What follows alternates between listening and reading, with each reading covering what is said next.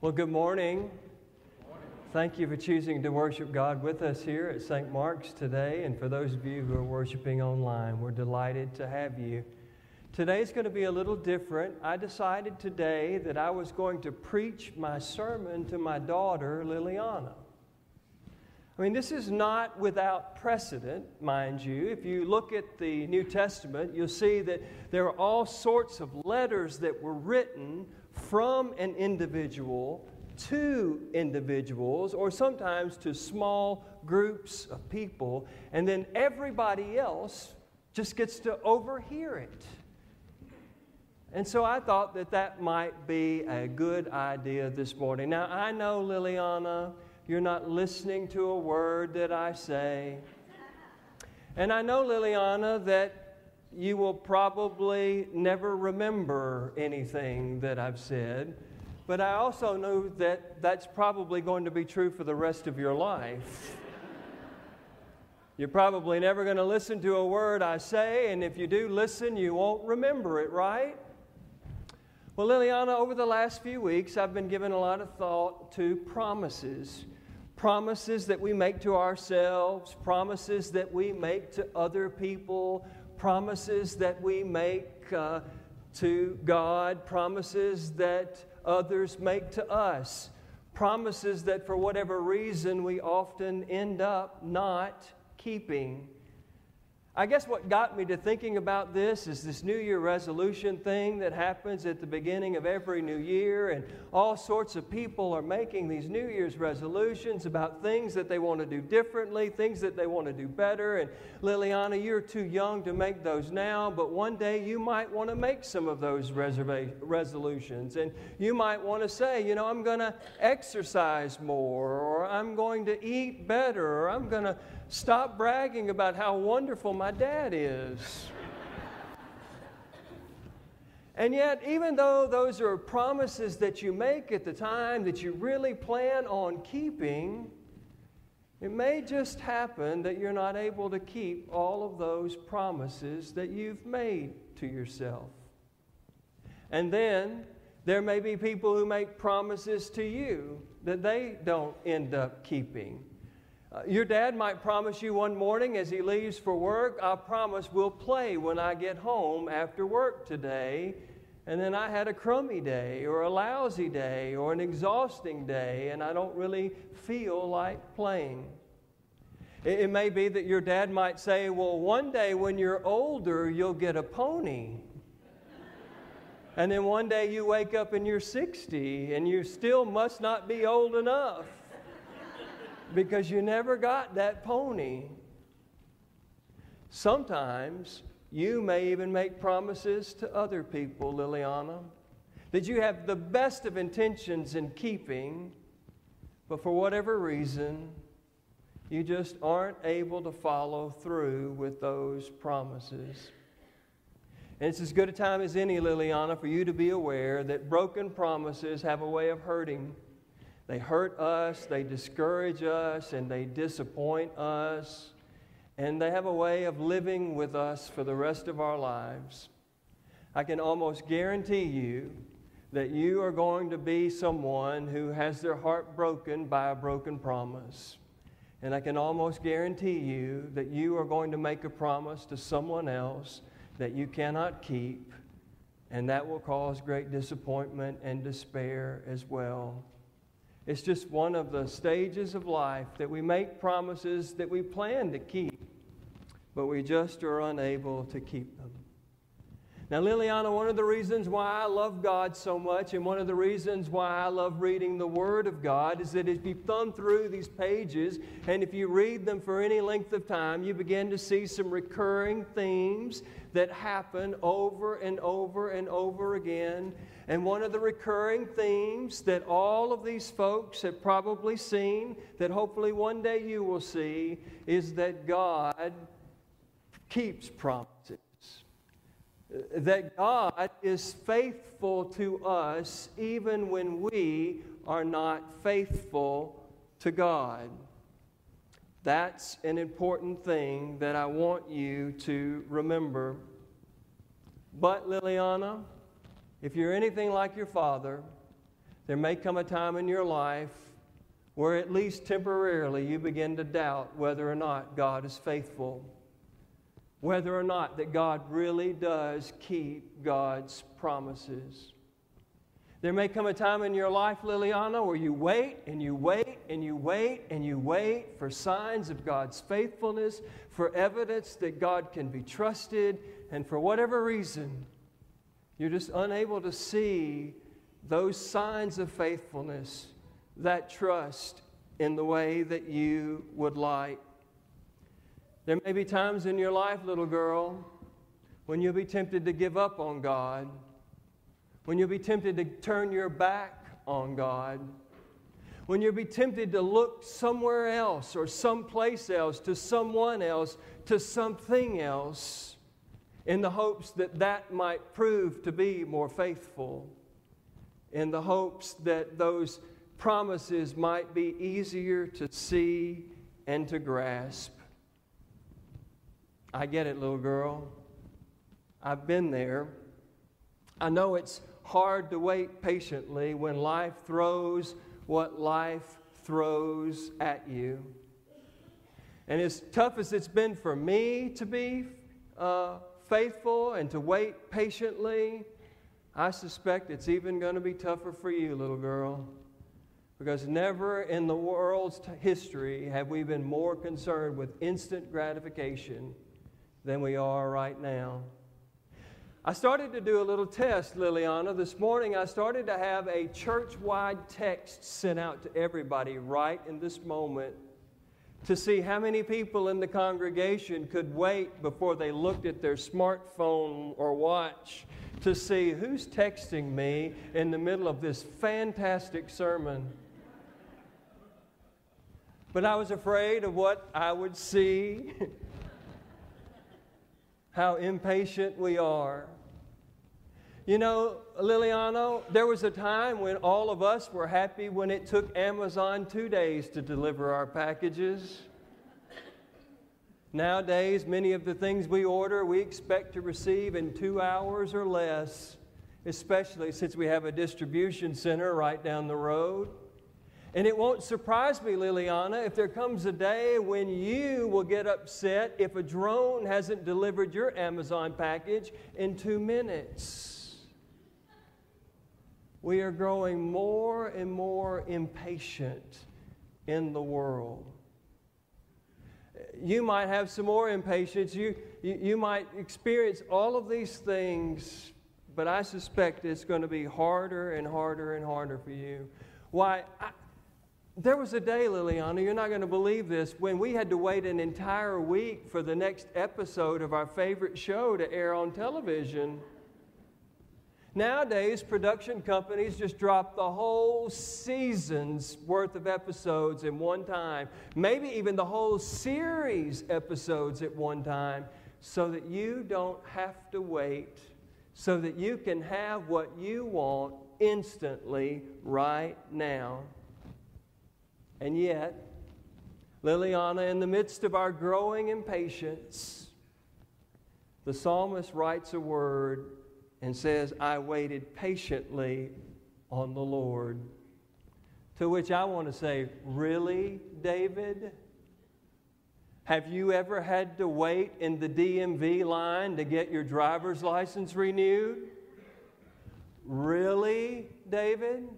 Have you ever been in the 10 item or less lane at the store and the person in front of you has 27 items?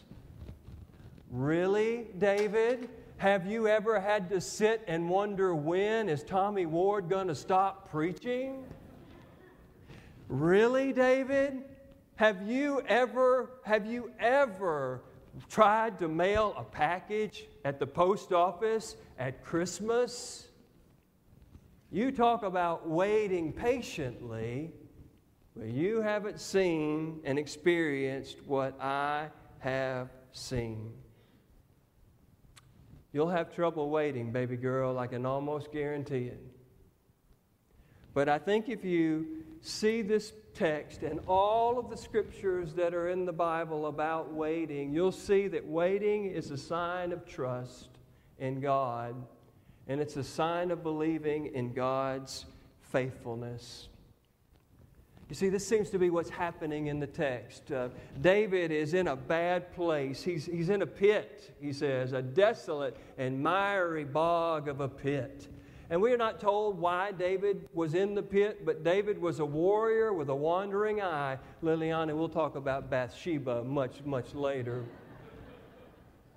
But it's easy for me to imagine this guy, David, being in the pit because of something that he might have said or something that he might have done or, or, or, something that he might have believed, but he is in this pit. And I want you to pay attention, Liliana, to what David knows while he's in the pit I want you to pay attention, Liliana, to what David says while he's in the pit. I want you to pay attention, Liliana, to what David does while he's in the pit. But most of all, Liliana, I want you to pay attention to what God does while David's in the pit. Because chances are one day you're going to be in a pickle or in a pit of your own. And what David shares for us in Psalm 40 might be a wonderful gift to you and help. The passage of Scripture says that David was in the pit and then uh, he waited patiently on the Lord. He trusted in the Lord. And then the Lord comes and he draws David up out of the pit. Now, Liliana, I can almost guarantee you that somewhere along the way, somebody's going to say something to you along the lines of, religion just pulls people down, man. You don't need to believe in God. Or that God puts people in the pit. That's what religion does. It's so oppressive. And I would say to you, that's not what happens in this text, baby girl. God didn't put David in the pit, God lifted David out of the pit. And, and the lifting out of the pit happened because David was faithful. David trusted. David waited patiently on the Lord. And don't be surprised, baby girl, that when you get lifted out of a pit in life, that God does it in some way that you couldn't have imagined. Oh, God may speak directly to you. I'm still waiting on that myself. But God will probably lift you out of that pit through the words or the actions of a friend, of a mama,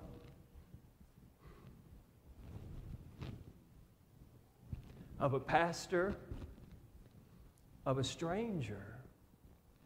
Don't be surprised at the way God will come to you in the midst of your darkness and seek to lift you up out of that pit. But little girl, also don't be, don't be surprised that it doesn't happen in quite the way that you want. There's a story in the Old Testament book of Genesis about Joseph. He found himself in a pit. His brothers threw him in there so that he would die. And then all of a sudden, Joseph's being lifted up out of that pit, and he probably thinks, Oh, I've waited patiently on the Lord, and now I've been lifted out of the pit, and great things are going to happen. And guess what happened to Joseph? He got sold into slavery. It took a long, long time after Joseph got out of that pit before he began to realize that God was still being faithful, that God could still be trusted. Liliana, if that story is not good enough for you, Joseph's dad, Jacob, one time was in such odds with God that he actually wrestled with him according to the scripture. And after wrestling with him, God lets Jacob up. He lifts him up, but Jacob walked for the rest of his life with a limp. Even though you might find yourself being lifted out of a pit from time to time, that doesn't mean that there won't be some heartache associated with that pit. But ultimately, Jacob even saw the faithfulness of God that God could be trusted. Uh, let me say one thing else. Well, it probably won't be one thing. I'm a preacher. I'll probably add something to it. Patiently waiting, Liliana, is not the same thing as passively waiting.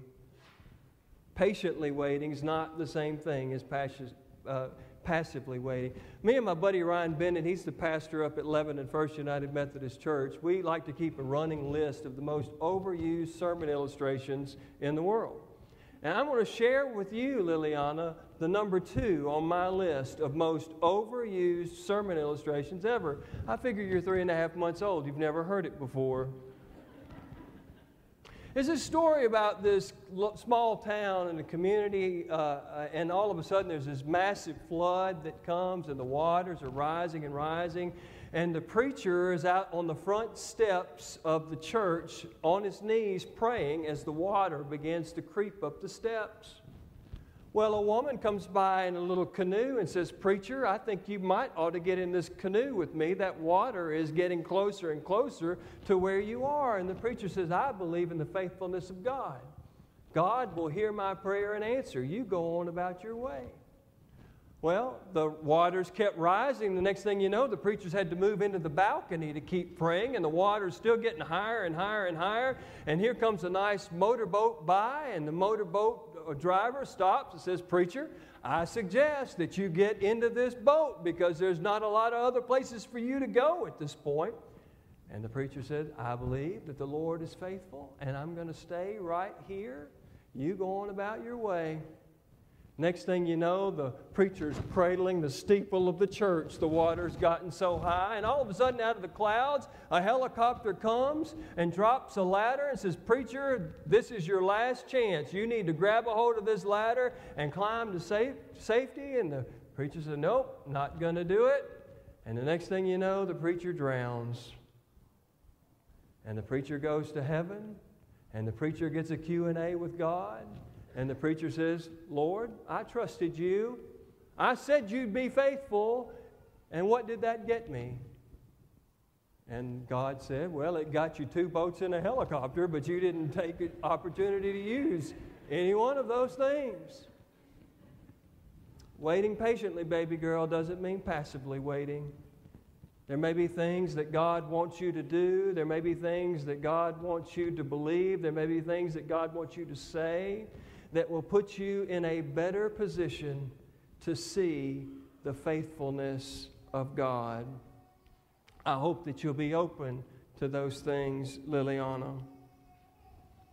God picked David up in the story, and God put him on a rock. And then God gave David a new song. My prayer for you, Liliana, is that as you get older, and as you see the faithfulness of God over and over and over again, that God will put a new song in your mouth and on your lips. A song that not only helps you to see life differently as a result of how you've experienced the faithfulness of God but a song that will then serve as a testimony to other people about how God can be trusted and about how God is faithful and how that God will always keep God's promises. And so that's the way I want to end with you tonight, today. Uh, in the words of my good friend Sean Gilliland, after every soulful worship service, as the closing benediction, he reminds us every single week that here's the benediction, here's the call, here's the challenge. Love God, Liliana, and love the people that God loves. And to go and tell others about that love. God will be faithful. I pray that you will be too.